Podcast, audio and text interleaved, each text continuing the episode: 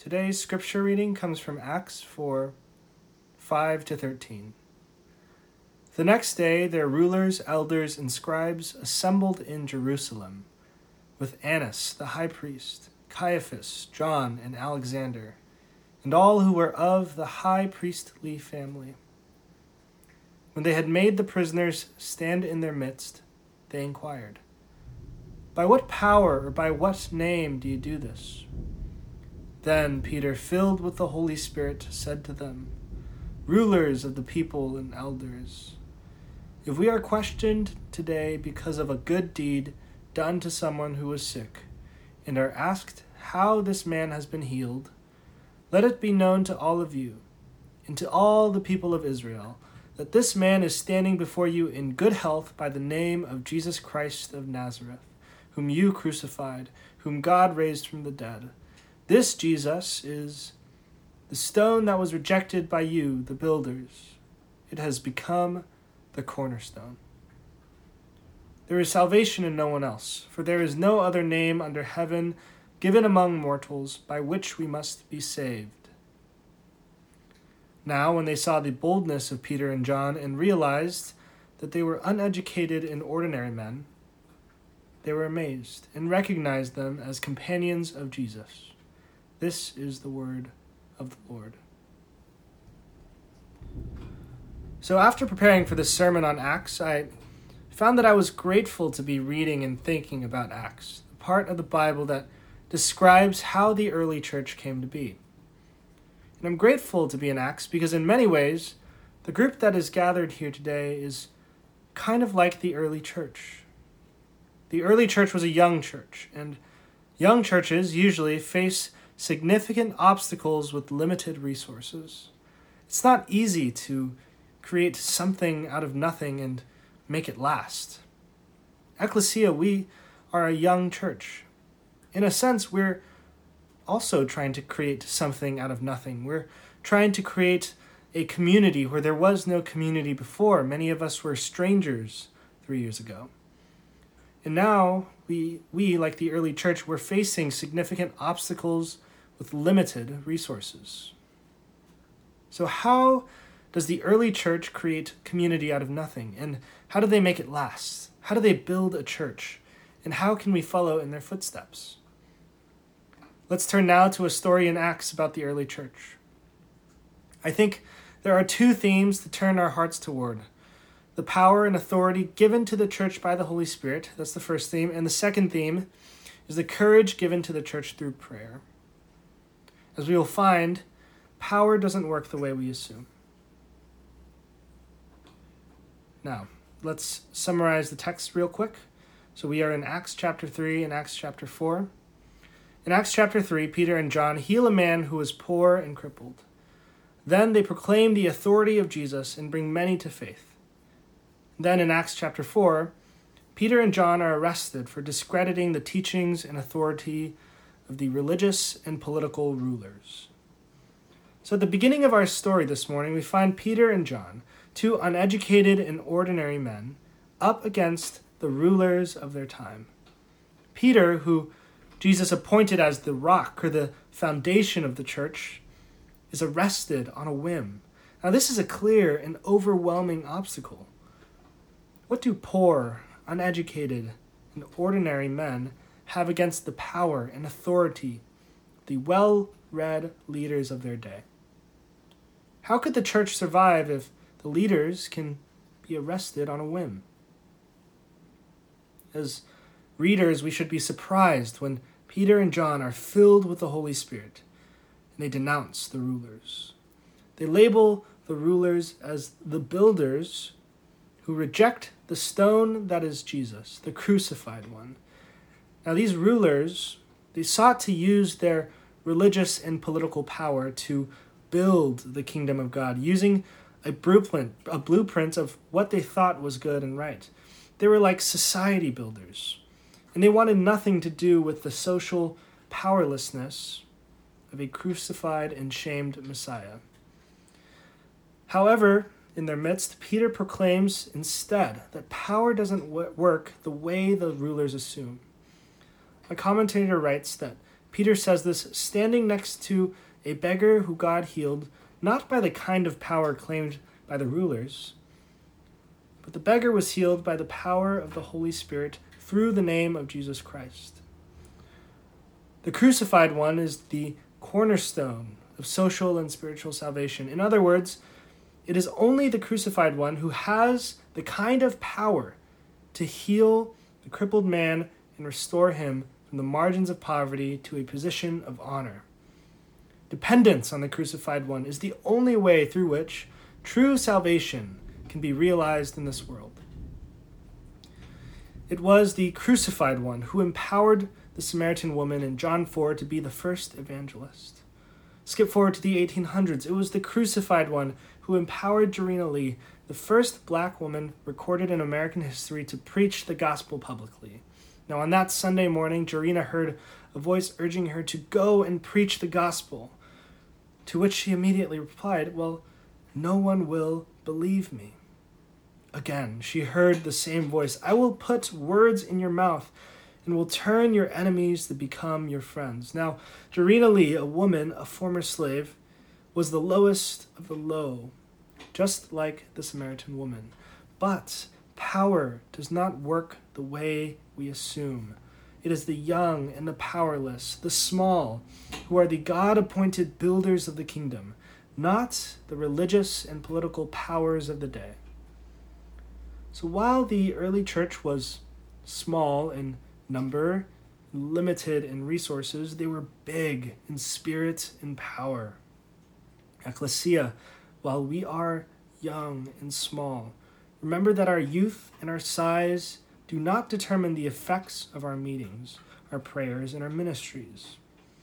Through the power of the Spirit, an ecclesia small group can have paradoxically big effects.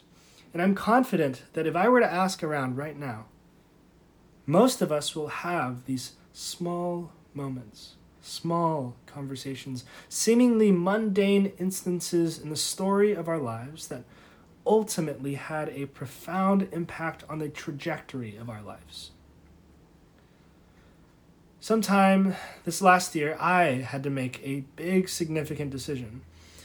And the course of my life changed for the better at the last moment because of an unannounced, short, 10 minute phone call from an elder at my dad's church. Now the Holy Spirit moved powerfully in that small moments, in that small moment. And the Spirit will, will move powerfully in these small moments, small groups, and in small communities. When we bring our, our measly loaves and fishes to Jesus, He can feed thousands. And I do think God is on the move to, to feed thousands. We are coming close to the end of an era, the end of the social distance era. We are the first generation of Christians who needed to figure out how to depend on digital church.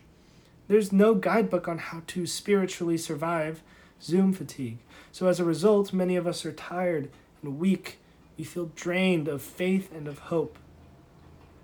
But as Joanna read for us earlier in Ezekiel 37, I believe God will fill us with His Spirit God will regenerate our weary bones, ushering in a renewed life into this community.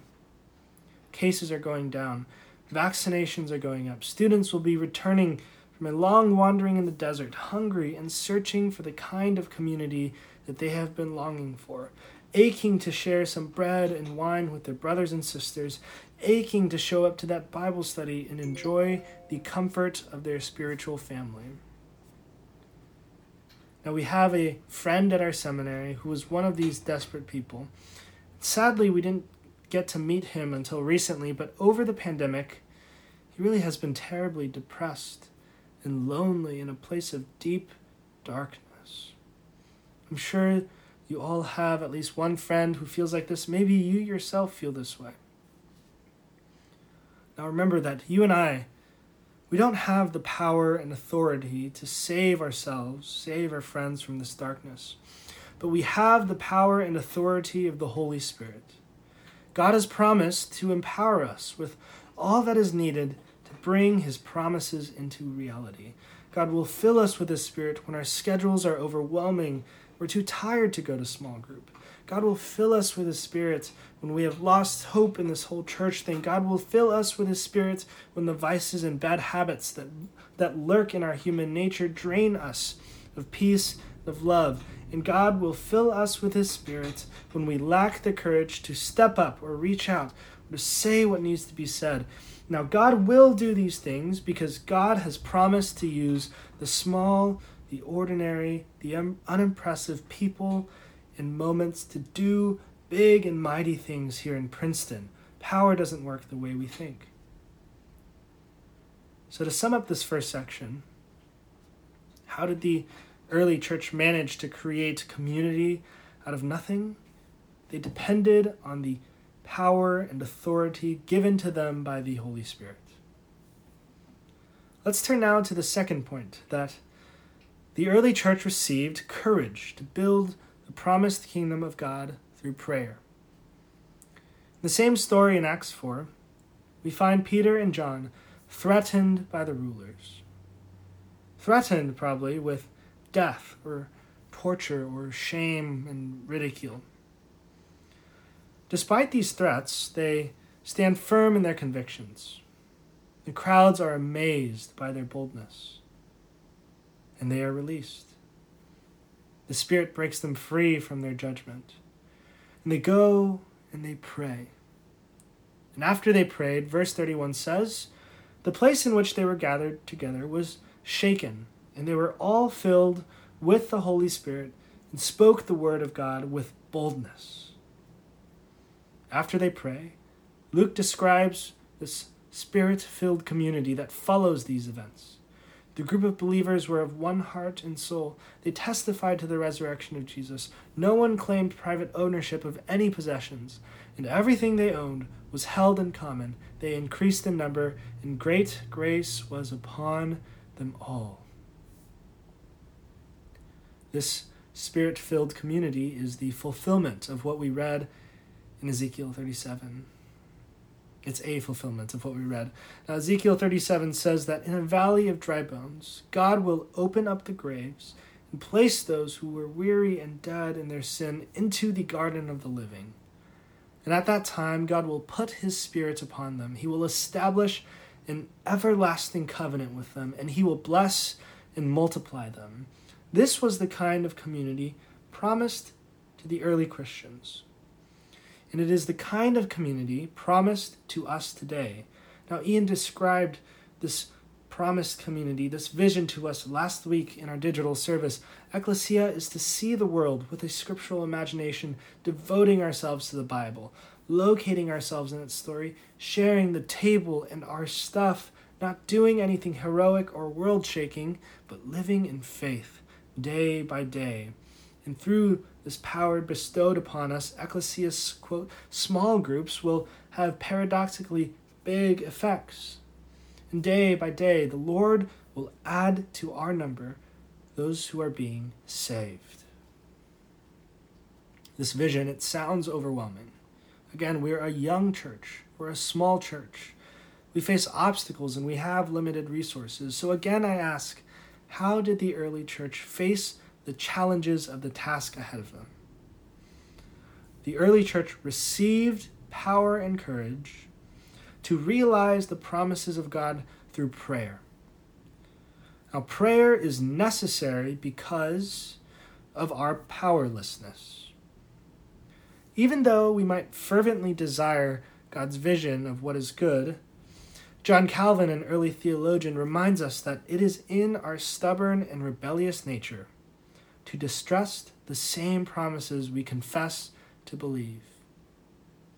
Many of us are well acquainted with Paul's saying, I do what I do not want. I do the very thing I hate.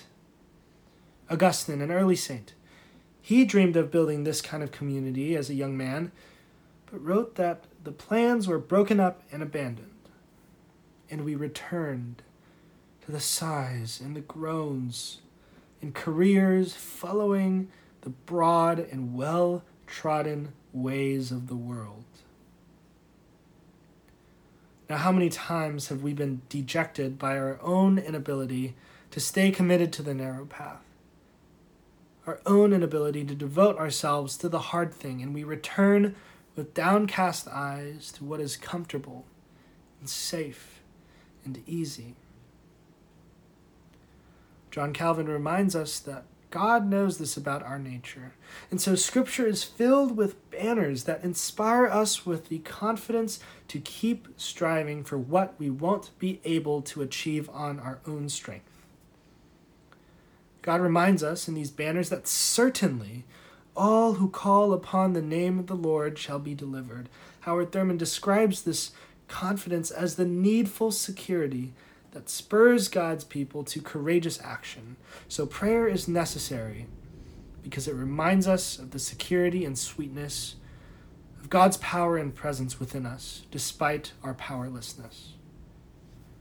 But Calvin, he continues to, continues to write of prayer that it is strange that by promises of such sweetness, we are affected so coldly or hardly at all so that many of us prefer to wander through mazes. And forsaking the fountain of living waters, we dig out for ourselves dry cisterns. Ecclesia, have we become so numb to the wonder and awe of God's promises to us? Has digital church so dried out our souls? Have we been digging a well that does more to tire us than it does to satisfy us? Now, I am one of those who have spent the last year of digital church digging dry wells in places outside of scripture, outside of prayer, outside of community. My Instagram screen time is through the roof. I spend more time thinking about what to eat or cook or buy than I do about the word of life. But Calvin reminds us that God's promises are not grounded in me, an ordinary and unimpressive person, but they are grounded in God alone, and God's promises need no support from, from you or from me. We must therefore make up our minds, Calvin writes, that even though we do not excel in a holiness that is praised of the prophets and of the apostles, we share a common command with the saints of Scripture to pray and believe. And if we rely on prayer, we are rightly to be counted alongside the prophets and apostles and saints. So, Ecclesia. COVID cases are going down, vaccinations are going up. We are all returning from wandering in a desert maze and drinking out of dry cisterns. So, when the time comes, Will we be ready as a church to welcome those who need the treasures of spiritual friendship? From Acts 3 and 4, we are reminded that size or strength will not determine the effect of our meetings, our prayers, and our ministries. And through the power of the Spirit, our small acts of love will have paradoxically big effects. Power does not work the way we assume. So do not lose hope because of our youth and the obstacles ahead of us. Do not lose faith because we don't have power, influence, or resources. Do not give up on love because it has been difficult for us to love this year. For all who call upon the name of the Lord will be delivered. And God is certain to deliver on his promises and his vision for Princeton. Let us therefore turn away from the dry wells we have dug, devote ourselves to prayer, and receive the boldness necessary to do the tasks that God has set before us. Will you join me in prayer? Sovereign Lord, who made heaven and earth, the sea, and everything in them, may your kingdom come. May your will be done on earth as it is in heaven. Remind us of the power of your Holy Spirit, who has taken us out of our graves and death to sin and placed us in the garden of your presence. Would you grant to us the boldness necessary to proclaim your word, to heal, to share, and to love? Grant us all that we need to do whatever it is you have set before us this week. Fill us with your Spirit when it is necessary, and guide us, O Good Shepherd. We pray this in the name of our Lord Jesus. Amen.